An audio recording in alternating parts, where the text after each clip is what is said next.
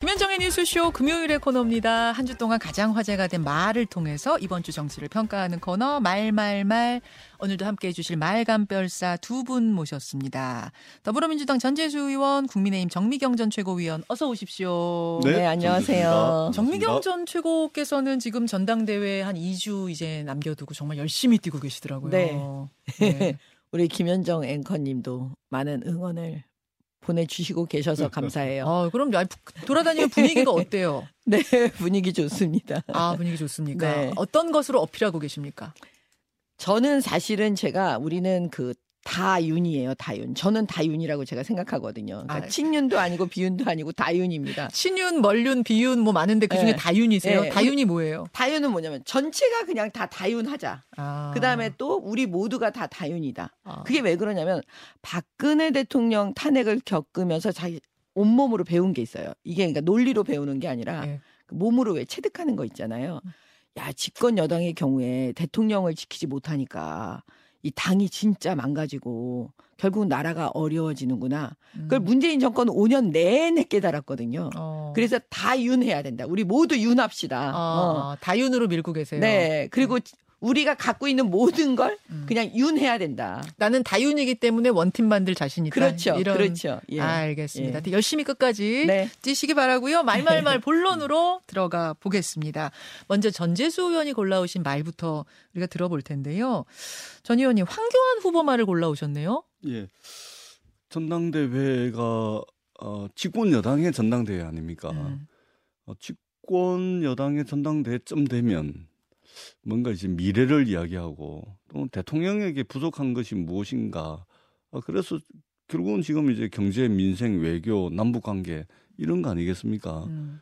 한마디도 없습니다. 아, 오로지. 이 문제, 자 김기현 후보의 땅 문제만 음, 나오고 있습니다. 앞에서 홍준표 시장은 비열하다.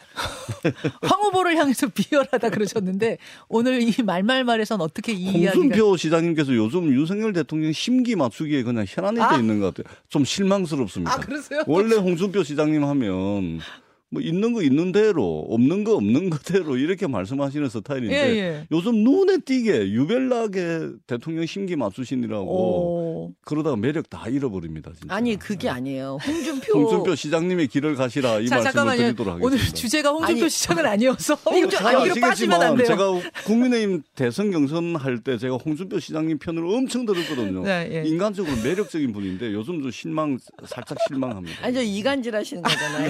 이거, 이건 이간질이 아니고 아니 왜냐면. 홍준표 시장님도 그걸 아시는 거예요. 다 윤해야 된다는 거를. 아까 그러면- 제가 말씀드린 그 취지를 홍 시장님도 홍 대표님도 너무 잘 알고 있기 때문에 지금 그렇게 하시는 거예요. 네, 황교안 후보의 말로 들어가겠습니다. 울산 땅 사건의 핵심은 시세 차익이 아닙니다. 권력형 토건 비리라는 것입니다.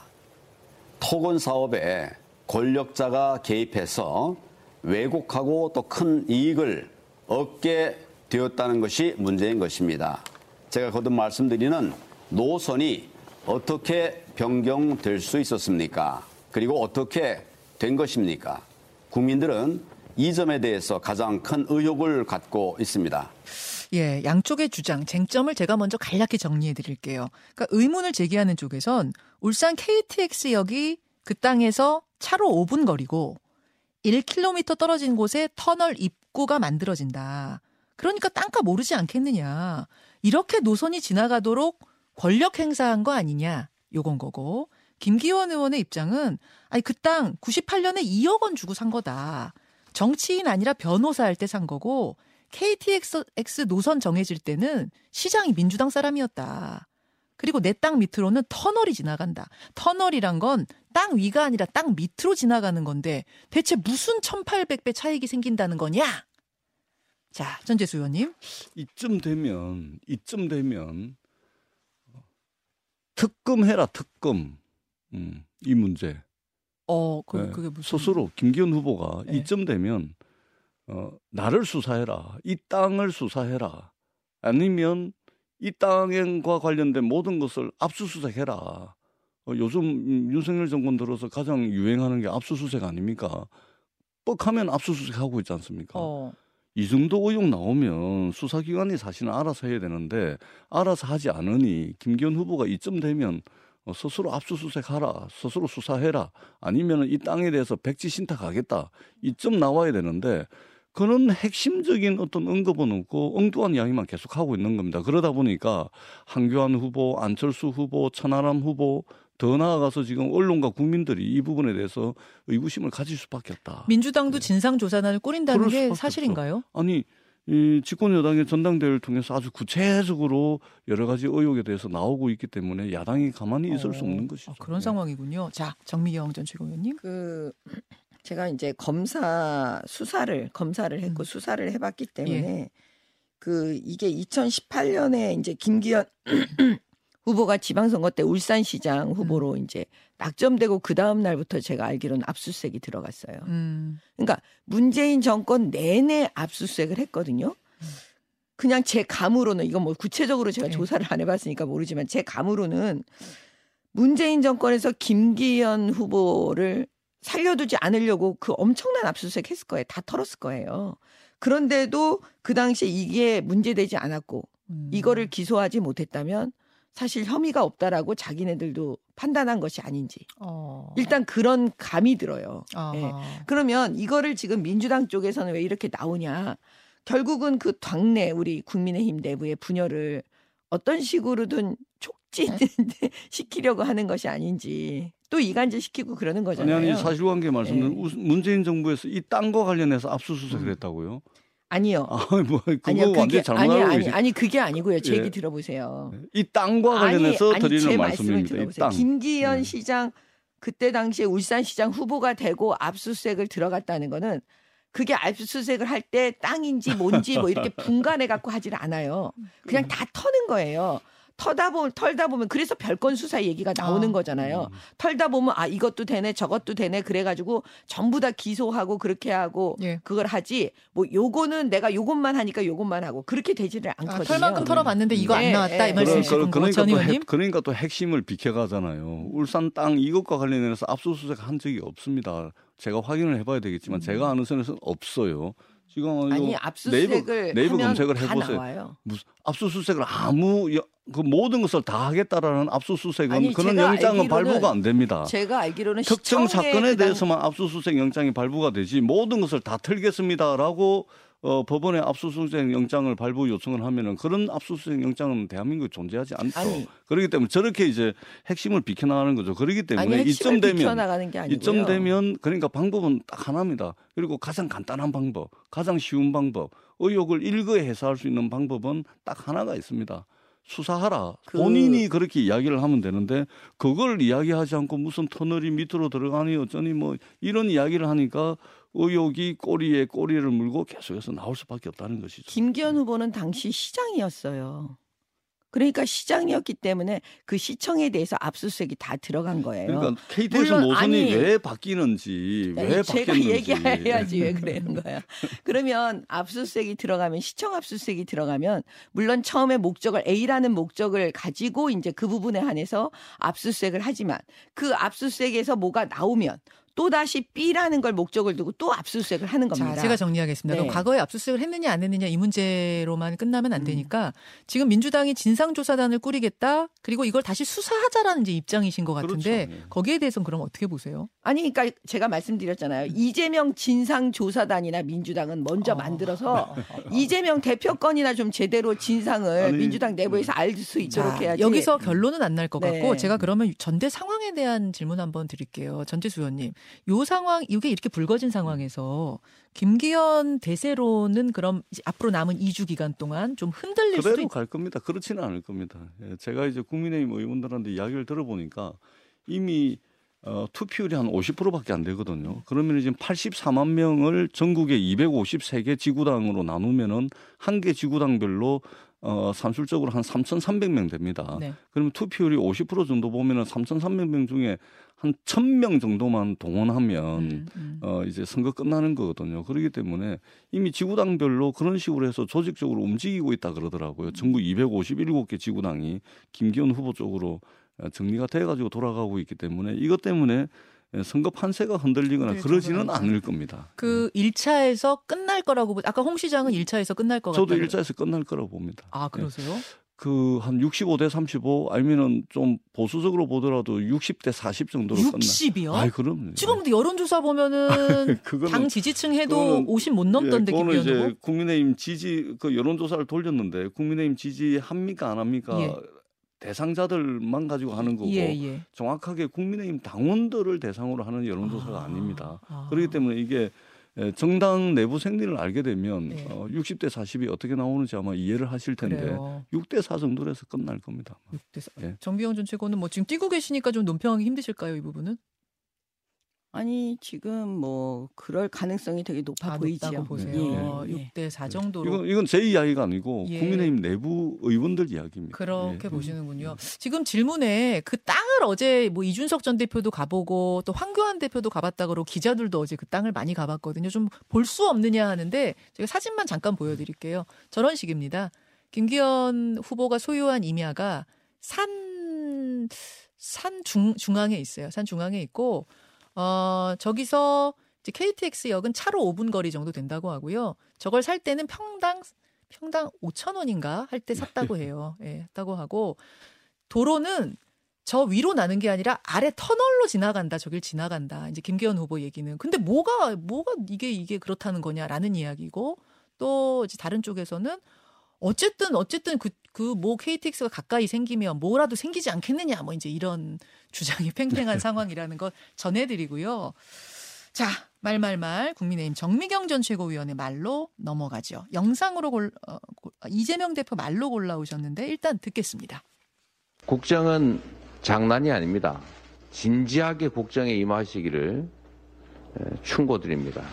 국가 권력을 가지고 장난하면 그게 깡패지 대통령이겠습니까? 자, 그제 나왔던 이 말을 골라오신 이유는요? 국가 권력을 가지고 장난하면 그게 깡패이지 대통령이겠습니까? 라고 얘기를 했잖아요. 예. 정말 너무 황당해가지고. 그러면 본인이 그 방탄하면 안 되잖아요. 이게 정말 이재명 대표 말이 맞다면 자기는 그 방탄복을 벗고 자진해서 판사 앞에 가서 재판을 받아야죠. 영장 실질 심사 받아야죠. 그러면 결과적으로 그게 그 국가 권력을 가지고 장난을 한 건지 아니면 진짜 대한민국 그 사법 시스템 안에서 이 범죄 수사가 된 건지를 판사가 판단해 줄 거 아니겠어요? 그러면 본인 말이 100% 많다면 대한민국 판사는 영장 발부하지 않아요. 이런 경우에. 아, 진짜. 이재명 대표 말이 맞다면 지금 아, 예. 예. 대통령이 무슨 권력을 가지고 이거를 장난을 자기 그 이재명 수사를 하는 거라고 한다면 법원 판사는 발부하지 않는다니까 영장을. 그러니까 영장 네. 실질 심사 받아야 한다. 그 말씀이신 그러니까 거예요? 판사 앞에 가서 음. 영장 실질 심사를 받아야지. 지금 왜 체포 동의서를 국회에 보내가지고 보내도록 하냐 이거예요. 임시회를 왜 여냐고요. 자, 그래서 선 민주당의 의원님. 국회의원들이 전부 다 방탄하도록 지금 만들고 있잖아요. 이건 그러니- 잘못됐다 이렇게 음. 말씀드리는 거예요. 그러니까 당당하면 법원 가서 어, 판단 받으라 이 말씀들을 많이 하시던데 이것은 전형적인 강자의 논리죠.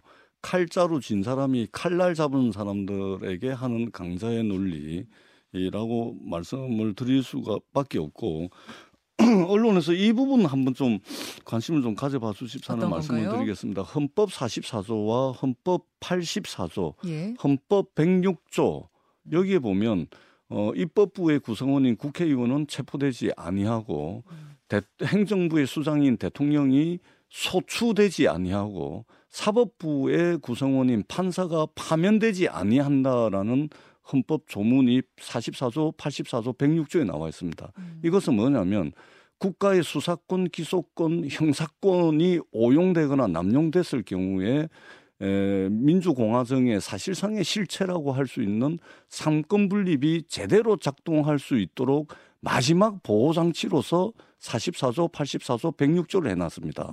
지금 국회의원의 불체포 체포되지 아니한다는 이것을 특권이라고 이야기한다면 행정부 수장인 대통령에 소수되지 아니하고 사법부의 구성원인 판사가 파면되지 아니하는 것 또한 특권이라고 이야기할 수가 있는 것이죠. 이것은 개개인에게 주어져 있는 특권 차원이 아니고 음. 제도로서 제도로서 상권 분립이 제대로 작동할 수 있는 마지막 알겠습니다. 보호막으로서 헌법 정신에 이렇게 구현이 돼 있는 건데 마치 자, 예, 법원에 당당하면 나가서 받아라. 이것은 헌법 정신을 왜, 왜. 왜곡하는 겁니다. 그러니까 이 부분에 대해서 이야기를 언론도 좀 관심을 가지고 이야기를 좀 해줬으면 좋겠다. 국가 형사 권한이 오용되고 남용되고 있는 상황에서 상권 분립을 지키기 위한 마- 마지막 보호장치다.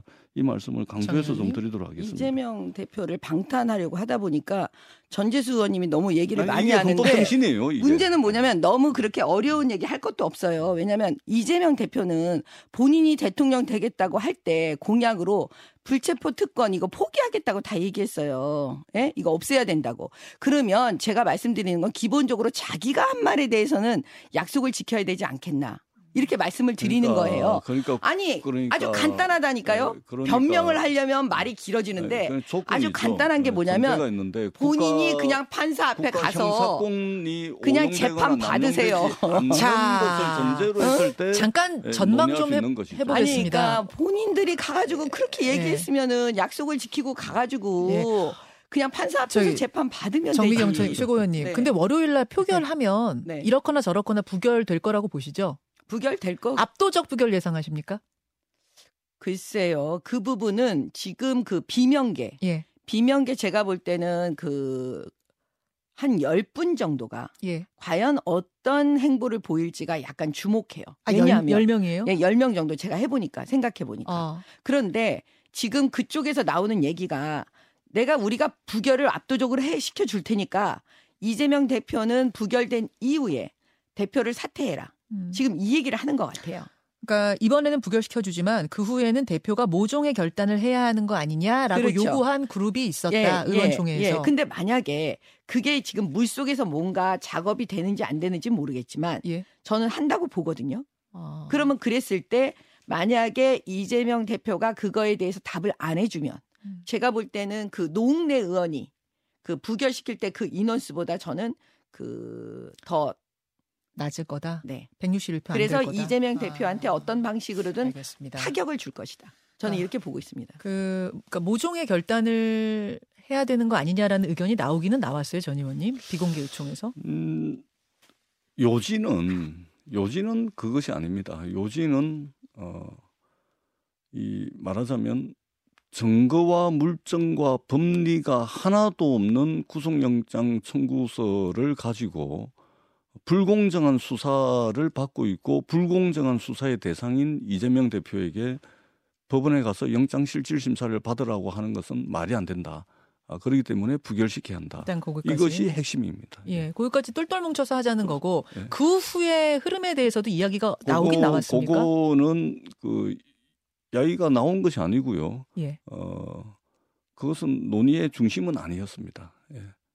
격가지 정도로 굳이 해석을 하자면 격가지 정도로 해석을 할 수가 있고 음, 어 요지는 음. 음, 압도적 부결을 해야 된다. 음. 이것이 예, 핵심 요지였습니다. 이탈표 10표 정도를 정미경 전 최고는 예상하셨는데 의미 없습니다. 그것은. 예. 의미가 없다는 예, 얘기는 왜냐하면 구속영장 청구서를 보게 되면 예.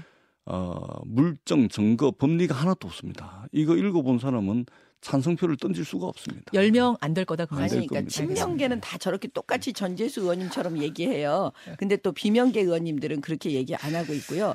구속영장에 자, 대해서 잠시만요. 네. 왜냐하면 제가 지금 인간적으로 싫어하는 잠시만요. 사람 몇 사람 있더라고요. 한 이, 예. 이유는요. 지금 한 1분 30초가 남았는데 네. 오늘 두 분과 말말말 마지막 시간입니다. 인사하실 시간 드리려고요. 제가 인사하셔야죠. 지금 전재수 의원은 무려 2년을 함께 하셨고 정미경 전 됩니까? 네, 일, 아. 2년 함께 하셨. 지금 여기 저 앞에 있는 PD보다도 한- 오래 하셨어요. 아, 뉴스쇼를. 저는, 저는 한 10개월 했는 줄 알았는데 시간이 그렇게 네. 열심히 하셨네. 열심히 하셨고 정미경 전 최교도 거의 1년 하셨어요. 아 그래요? 저도 1년 했는지 네. 몰랐네요. 일단 마지막 인사. 자, 네. 30, 30초씩밖에 못 드리겠네요. 전 네. 의원님.